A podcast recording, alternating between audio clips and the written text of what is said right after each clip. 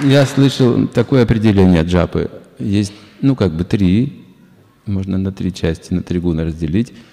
Джапа низшего уровня, когда мысли о чувственных наслаждениях.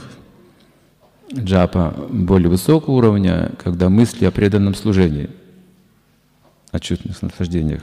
Не думайте, но думайте о санкиртане, о предстоящем преданном служении, о каких-то планах. Это лучше. Но совершенство джапы, когда просто слышите джапу и больше ничего. И не думаете. За вас думает Святое Имя. Ну представьте, когда вы кого-то слушаете, вам не надо думать, вам нужно выслушать, не так ли?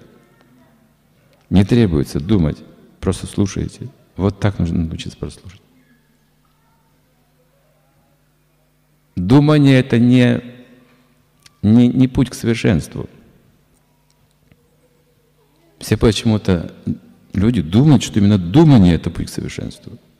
Надо думать и думать. Нет, надо слушать, слушать и слушать. Истина уже есть. Что тут думать? Но это примитивно. Нет, Святое Имя не примитивно. Вы услышите то, о чем вы не можете даже подумать. То есть это совершенство жизни. Но второй этап неплохой, потому что связан с преданным служением. Отказаться нужно от низших этих вот примеров.